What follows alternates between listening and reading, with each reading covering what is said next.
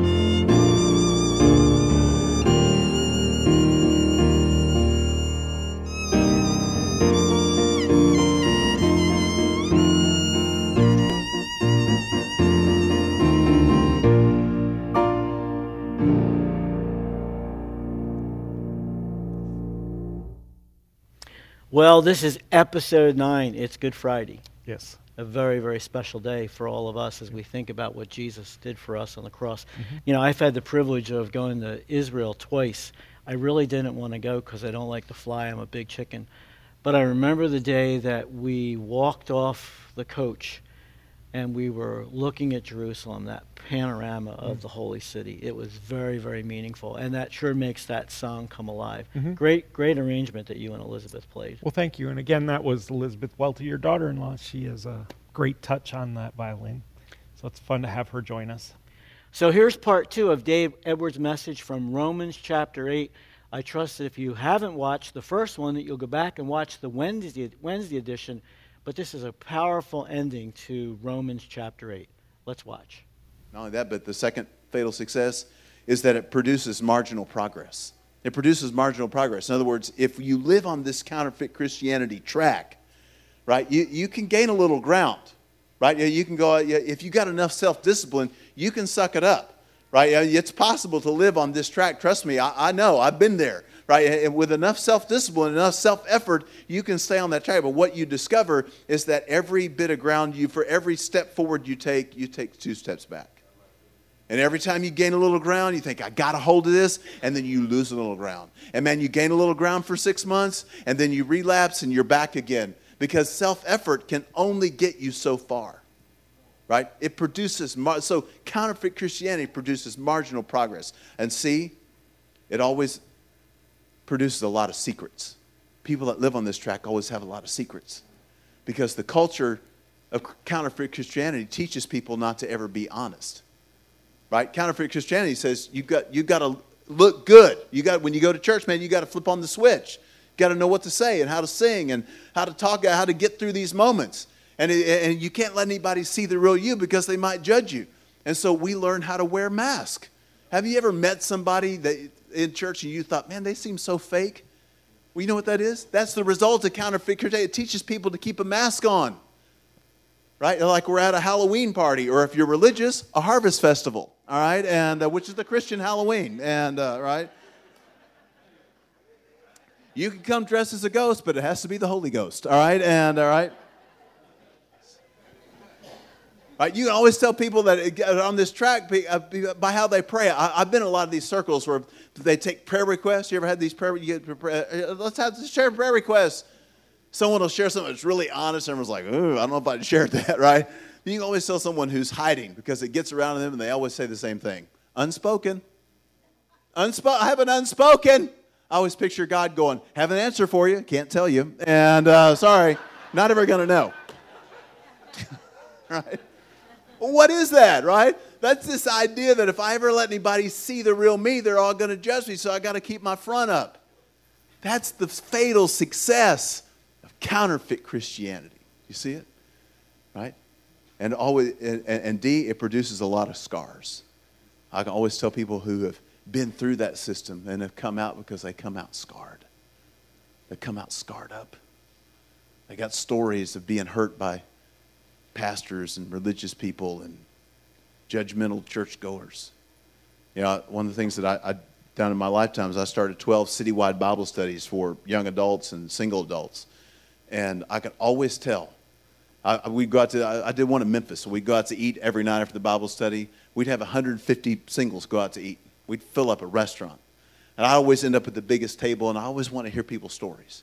I would say, man, tell you know, tell me your story. Tell me your story, how you got here. Tell me your story about God.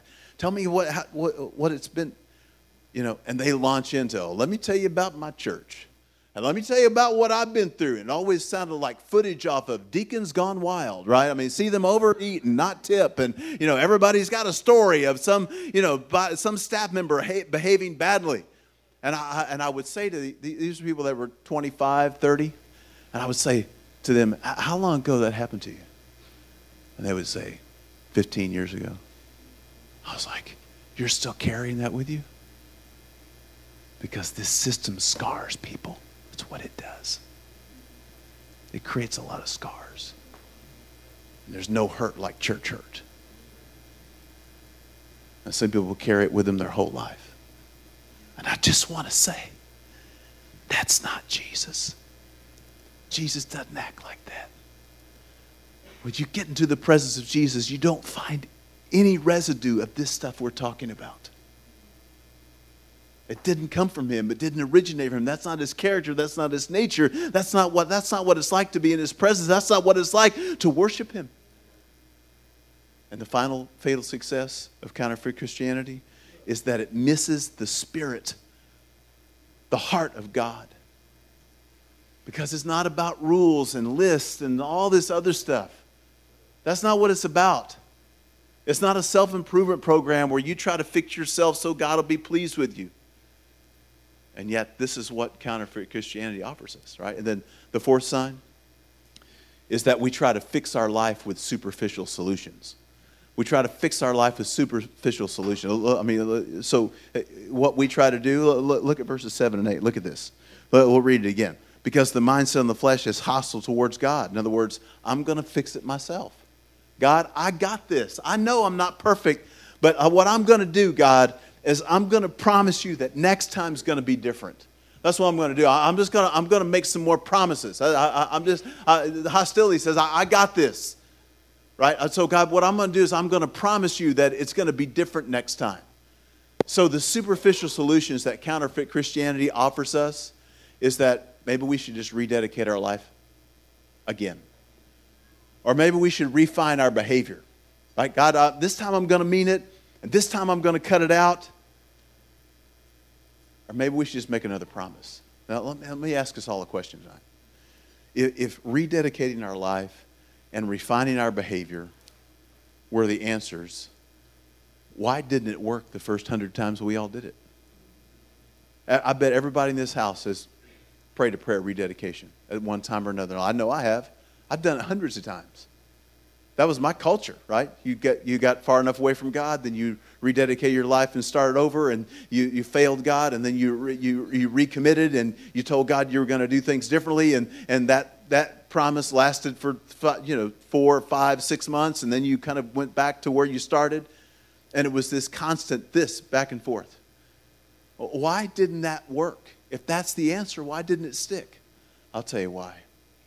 Because it's a band aid.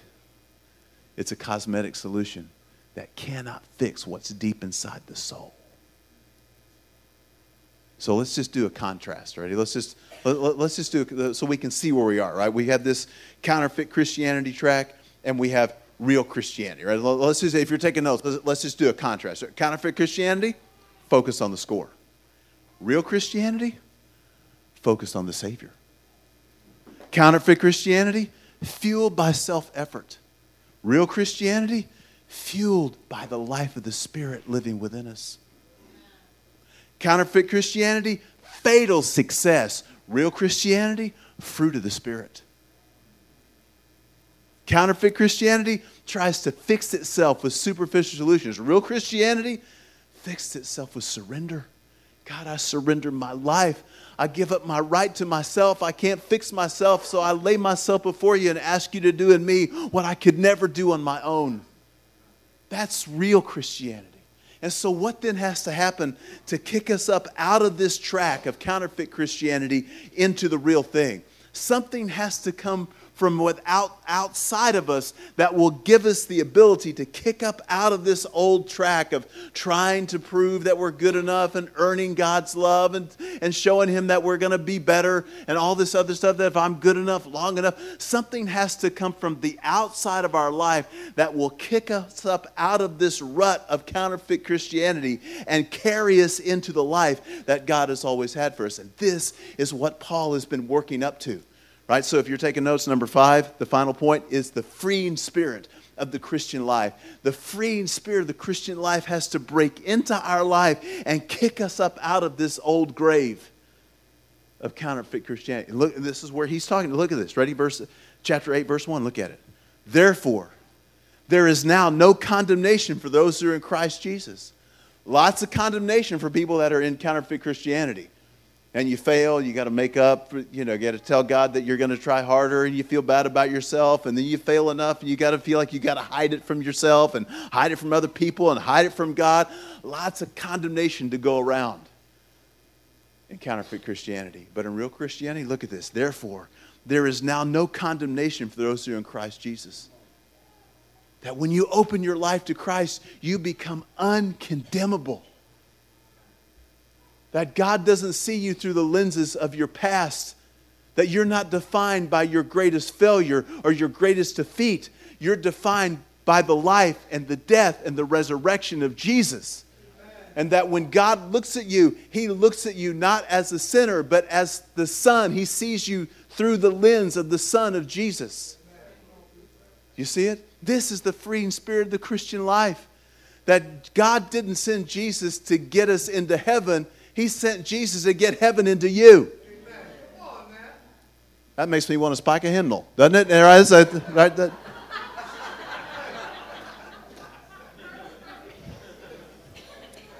What? you know it's true.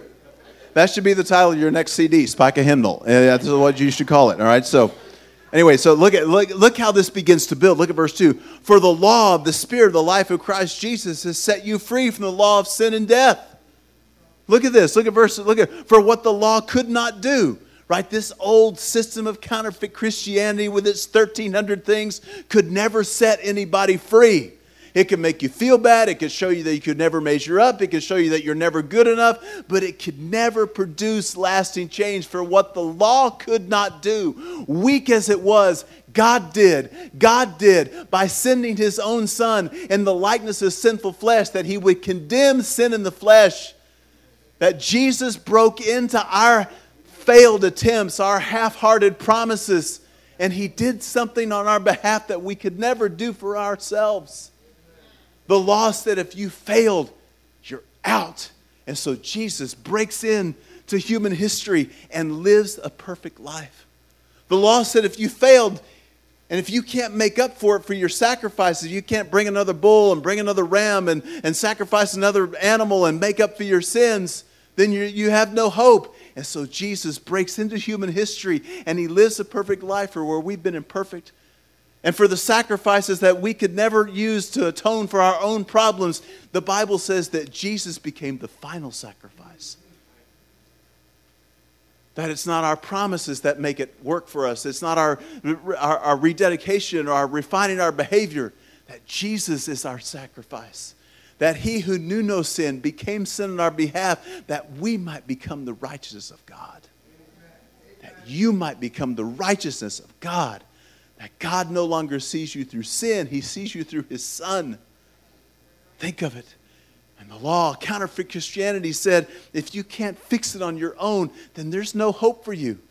And so Jesus came and lived a perfect life. He died on the cross. They placed him in a tomb. He beats physical death and he beats spiritual death. And he's ascended to be seated at the right hand of God. And because he's alive tonight, you have hope because he's alive tonight, there's another life available to you for what the law could not do, weak as it was, God did through Jesus.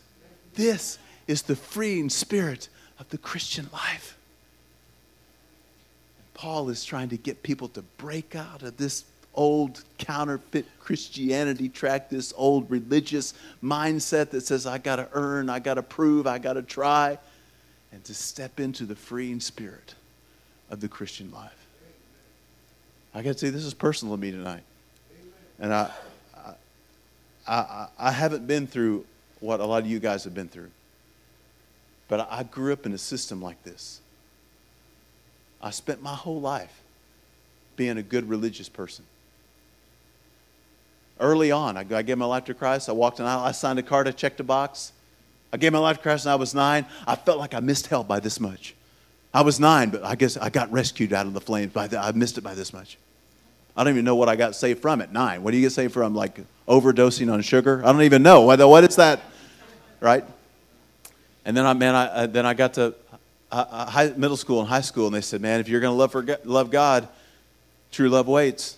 Sign the card, check the box. That's what I did. I signed the card, checked the box. I was in. Truthfully, my true love waits card was my birth certificate, but I digress. And, uh, and so, but I, I signed the card, I checked the box. And then I got to college and they said, man, you know, if you're gonna if you're gonna be God's person, you got to join God's party. You got to be on the right political party. I'm like, that doesn't sound right to me. God, choose the side. Yes, the GOP, God's own party. You have to sign on to it. I was like, really, that doesn't sound right to me. But uh, okay, uh, that's what I'm. So I, I signed the card, checked the box. I graduated from college and I became a man. And I was told, man, if you're going to be a man of God, you got to be a promise keeper. Here's seven promises. You got to keep them all. Never mind, they're all morally driven. You could keep them with your own behavior, but just overlook that. And I signed the card and checked the box. I spent my whole life signing cards and checking boxes and promising God I was going to live this way and I wasn't going to do this and I was going to do that and I was going to be better at doing the at the, keeping these promises.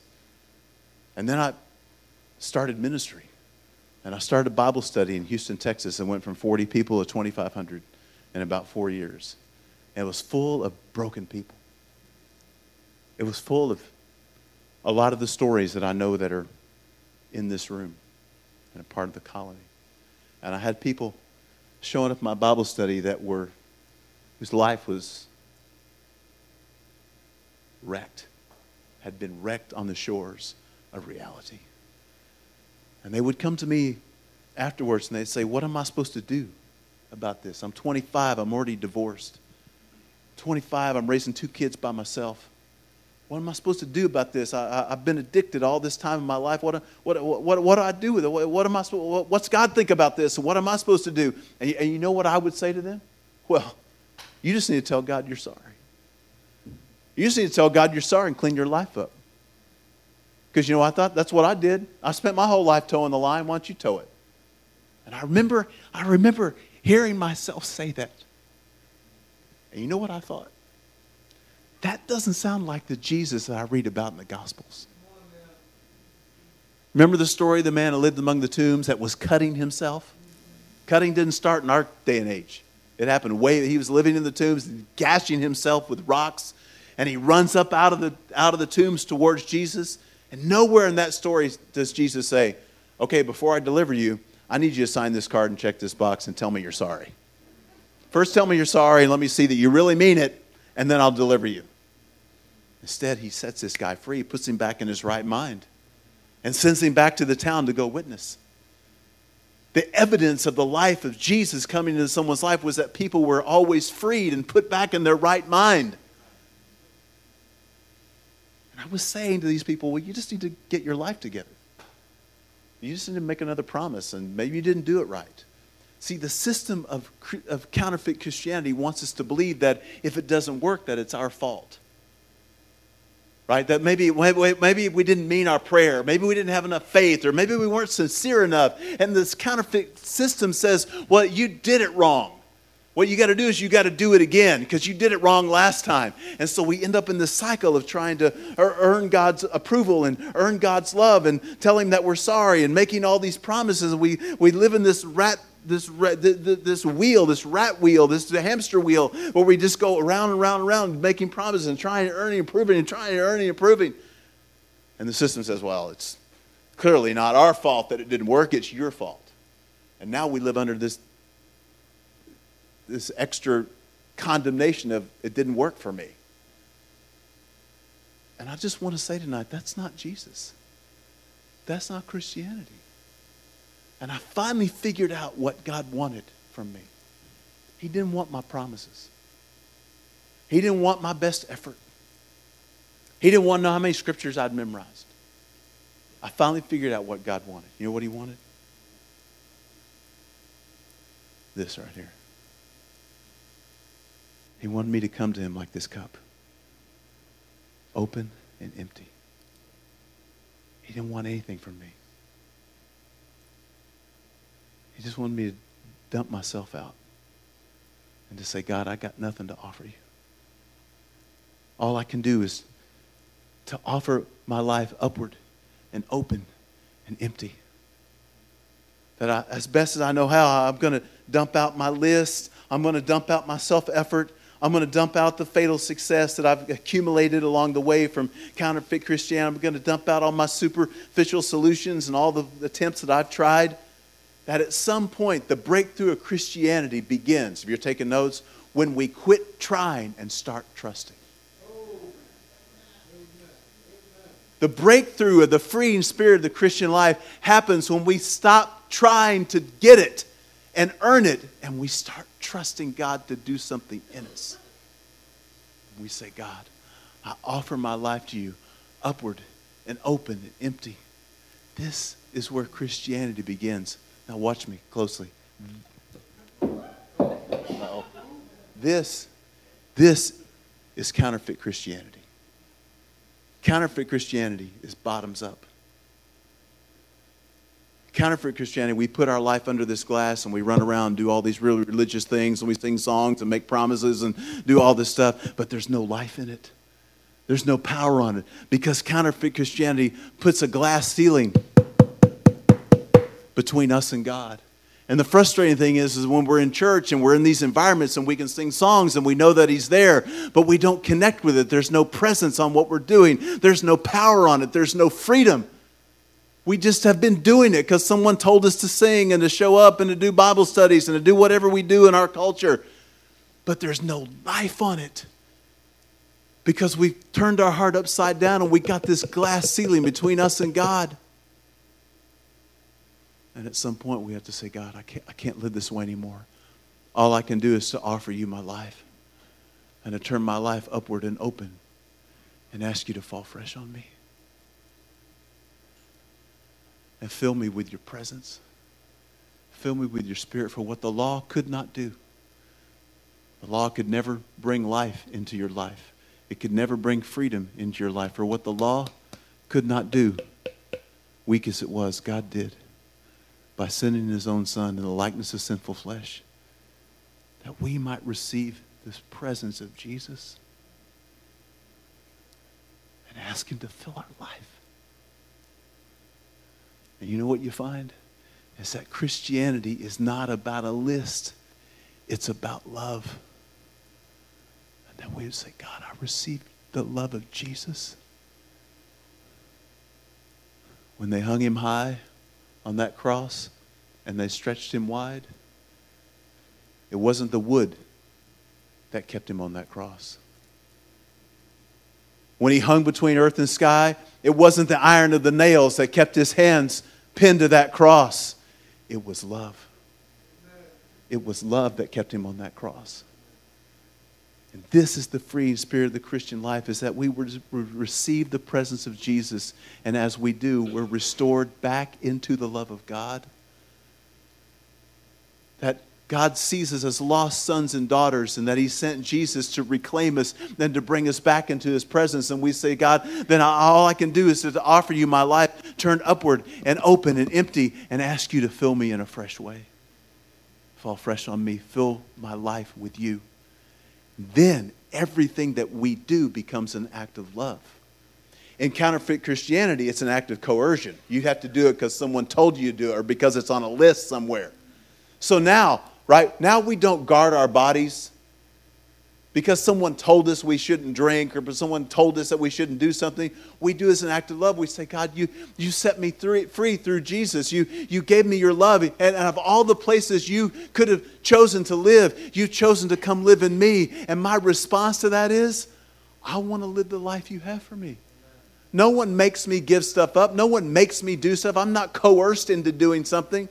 I do it as an act of love. I'm not going to church because someone told me, you better get yourself to church. I go to church because of all the places that God could live, He chose to place His life in me. And I want to place my life in connection with other people that are carrying His presence. And I want to worship with those people. And I want to do life with those people. And I, I want to read scripture with those people. I'm not doing, the church is not on a list. I do it because I want my life to be connected to the other lives that are carrying the presence of Jesus.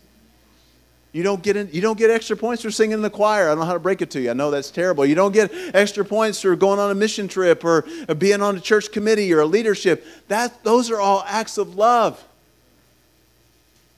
We sing in the choir not because it gives us some sort of status or people look at us or because we think that gets us in with God. We say, you know what? I got a voice. I sort of got a voice. And I just want to join my voices with other voices that are worshiping the Lord. I'm not doing it because it's on a list or I get points. It's an act of love. It's that, that's what drives what drives Christianity is the love of God. So I came tonight with a freeing message. I wonder if we got anybody in the house that way maybe way back in the day you started out like this, but as time passed, your heart started to do this. And all of a sudden, you start going through the motions, and the motions have no meaning, and there's no heat on what you're doing, and there's no life. And I came tonight with a simple message a message of freedom. That this is not how God intended our hearts to be. You can't hear Him, you can't sense Him. There's no life on living like this. It's only when we say, God, I turn my life up to you and over to you upward and open and empty. And I ask you to fall fresh on me. I wonder if we got any hearts in this room tonight that have gone upside down. that there's been a glass ceiling between you and God, and your prayers bounce back, and there's no life on your scripture reading, and worship is, you're not moved by worship. And maybe tonight's the night to shatter the ceiling of religion, to shatter the ceiling of counterfeit Christianity, and to allow the Spirit of Jesus to break into our life and to break through the hard areas of our life and to free us. You're freer than you know. You're more loved than you know. You're more free than you know. And the glass ceiling has kept us from experiencing all that God has for us. And we got to say, God, then fill me. Fall fresh on me. Fall fresh on me. Well, Robert, Sunday's Easter. That's right. It's going to be weird. It is going to be a, a unique Sunday celebration, very different from what we're used to. But sometimes different is good. Well, and I know that like we won't have all the flowers and the pomp and circumstances that so many churches have, but you know what's cool? The resurrection message will not be stopped. That's right. Because all across this nation and around the world, there'll be pastors, a lot of our pastor friends mm-hmm. That are live streaming their services. So I want to encourage you to make sure you do that. Spend time with your family, celebrate the fact that he is risen. I want to encourage you to join us on Monday for Worship Live beginning at 1:30. Mm-hmm. We do that Monday, Tuesday, Wednesday, Thursday, Thursday, Friday. Friday. And that will be available on Boxcast, YouTube, and Facebook Live. So thanks for joining us on episode 9. Have a wonderful Easter. He is risen. He is risen indeed. If you enjoyed today's podcast, let us know. Write us at bwelty at americaskeswick.org, or it'll be down in the description below. If you'd like more information about us, you can visit our website at www.americaskeswick.org. Join us every Wednesday and Friday at 2:30 for the next edition of the podcast. I'm Zach. And I'm Tyler, and have a good and godly day.